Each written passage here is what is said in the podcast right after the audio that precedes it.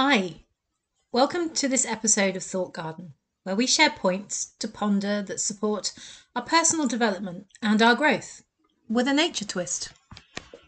I'm Rachel Woods, coach, speaker, and mildly obsessed nature fangirl. A big welcome to any first-time listeners and to any regulars. If I'm fortunate enough to have them, I'm delighted to welcome you back. So, dear listeners, I have spoken before about nature being my business partner, and I've been referring to her as Missus N for a little while, so that's a thought, that I've given a gender to a whole natural world. I suppose it might have something to do with my upbringing and cultural stories and references to Mother Nature, and I suppose Father Time. Now I've thought of this, I've noticed how many other objects have been assigned genders by me. My pot plant on my desk, the one that kicked off my studies into the environments that we coach in and work in, is known as Bob. Bob is male. It just sort of suits. The spider that lives above the back door is known as Harriet, and subsequent years' spiders have been, or previous years' spiders, have also had female names. She's useful and well-behaved in that she stays put and doesn't frighten me too much. I believe the females are larger, um, and, and yeah, they're kind of more scary looking. But when it comes to spiders, I may have got this right, but I'm happy to be corrected. So if there's any experts out there, do get in touch. So a point to ponder for you.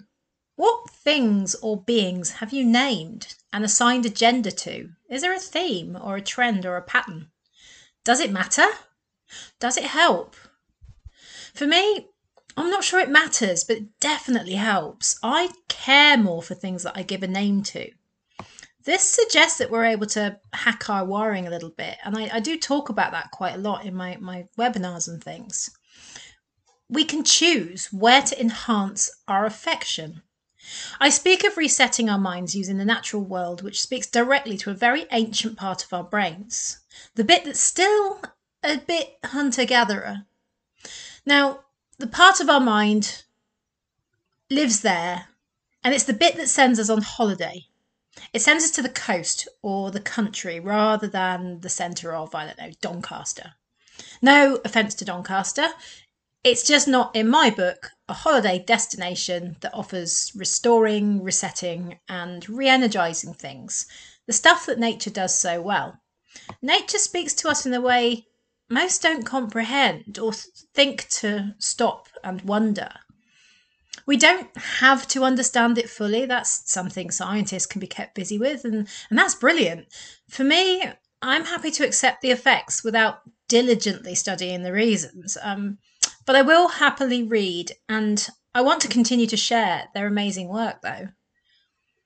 No walk or time in nature ever feels wasted to me. I, I always feel better after an experience with nature than before I set out. Even the time I slipped and fell in the mud while I was walking my dogs.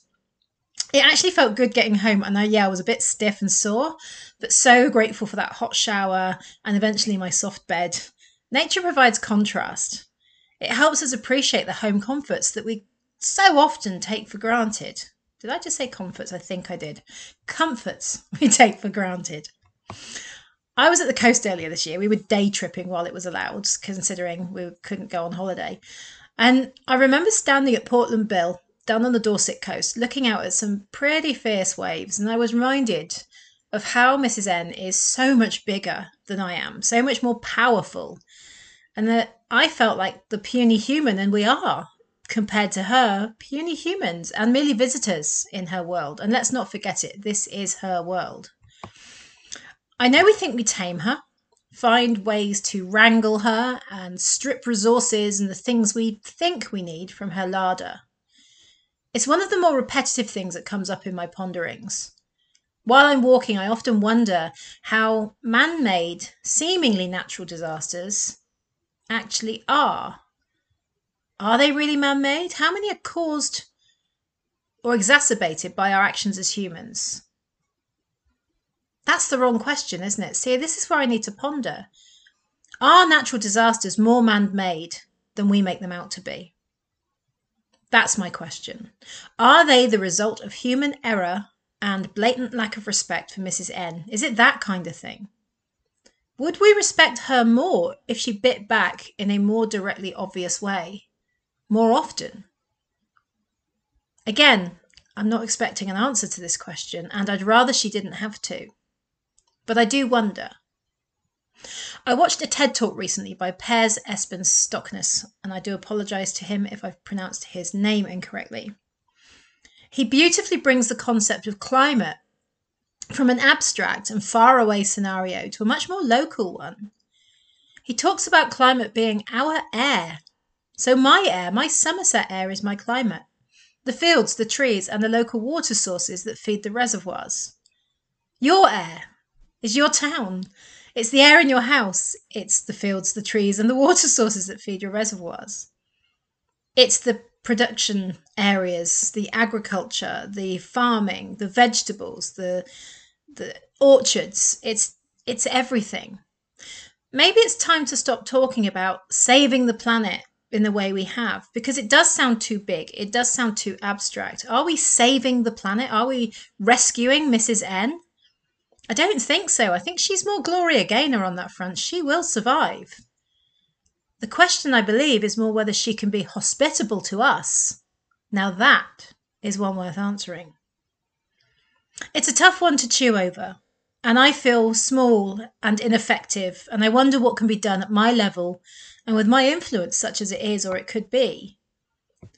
So for now, until I think of something more, I will continue to make the small changes that I hope lead to big differences. So less plastics, solid shampoo. I actually really like that one. And solid conditioner. I've been using that for a year now. And the shampoo lasts a couple of months, but the conditioner seems to last forever. Less red meat, okay. And shopping much more locally on our high street. A plastic-free Christmas. Yes, I dropped the C-bomb. Wrapping in recycled paper, reusing gift bags over and over and over. Maybe, I don't know, colouring in or decorating birthday bags to be repurposed for Christmas. Let's see. I'm sure I've got a couple that have been doing the family rounds for the past five years, at least.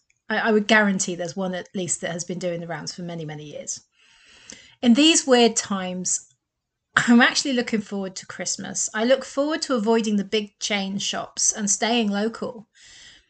I think it's making me more thoughtful in what I buy as gifts for family. I really, really hope that my local charity shop can reopen. It's St Margaret's Hospice, and they're a local hospice in the town that I grew up in, who do wonderful work with people that require care towards the end of their life. And they do the most amazing things. And normally they raise money through um, fun runs and things involving glitter and paint and their shops. And of course, they haven't been able to organise these group events. And the shops have had a year of being open, then closed, then open again, and now sadly closed, temporarily at least, I hope. But they have a wonderful source of unique gifts, whether they're new or whether they're old. So they have some new stuff. But they've also got the sort of quirky seventies porcelain and stuff that my sister-in-law loves. Funky things for a teenager's bedroom, um, and things that maybe I'll need to upcycle and spruce up, but that will be meaningful to my family and really thoughtful.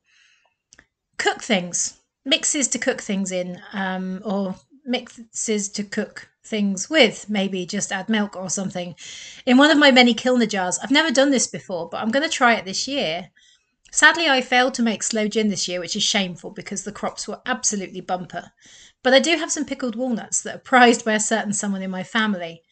I have to think about that one as to whether I want to give them away. I suppose that's the true, true nature of giving, isn't it? um, now, I know I've gone from engendered items and critters to nature and then to Christmas, um, or for me, Yuletide, although I'm not affili- affiliated to any particular religion. I'm surely more pagan than anything else. I love what Christmas means for connecting with family and getting together. I feel, I really hope that this year we can do that, at least in some small way. I'm equally excited by the winter solstice, actually. That point in December just before Christmas Day, when the daylight begins its creeping return to dominance in our days here in the Northern Hemisphere, where nights just seem so long right now. Much as I love crispy winter nights and the excuse to wrap up in warm things and cook stews and soups, my nature experiences, they are more limited, and I can only get excited about nighttime walking to a certain degree. I have to, we have, well, we have some way to go yet. There's maybe six weeks, I think. I hope that you're able to get out for walks and to spend time observing the natural world in your environment. Even if it's highly urban, nature finds a way to show up. Missus N is all around. And if it can't be that we bring it in, sorry, if it can't be that we can see it outdoors, well, maybe we can bring it in. Easy care pot plants, they're very affordable and need next to no knowledge or skill to maintain. So take Bob. And I don't take Bob because I like Bob. I want to keep him. But regard Bob, my little Kalanchoe. He's a succulent. He needs a dribble of water once a week, maybe every two weeks. He can go a long while being ignored. I picked him up in Lidl's five years ago at the grand price of two pounds ninety-nine. So this is not bank-breaking stuff, and yet they can make such a difference. I realise I'm meandering now, and it might be useful at this point to summarise the episode's points and the things you might want to ponder while you wander, or maybe throw them into dinner time discussions or Zoom calls if the conversation stalls. Or maybe that's just me. What inanimate objects have you named or assigned a gender to? What little change or changes can you make that would benefit the natural world tomorrow? Missus N may never show her gratitude, or maybe she does, but if she could, really obviously show her gratitude. What could you be doing or start doing that would make her more inclined to be nice?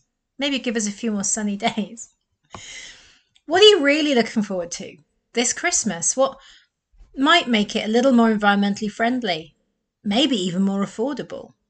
How can you cut back on the sort of wrapping paper that leaves glitter everywhere and has plastic in it? I think that could be enough for this one. I hope to have a guest for next time, actually. I'm in touch with some great people, and once we can sort our diaries to align for long enough to record, there'll be some guest spots to come, and I'm very excited about that. For now, stay safe in these funny, weird times, and look after each other. Subscribe if you don't want to miss any, or keep a lookout on LinkedIn. I will always announce when another is born. So if you have feedback or ideas for topics, or you want to guest yourself, email me. I'm at rachel at coaching nature dot co dot U K. And until next time, stay safe. Goodbye.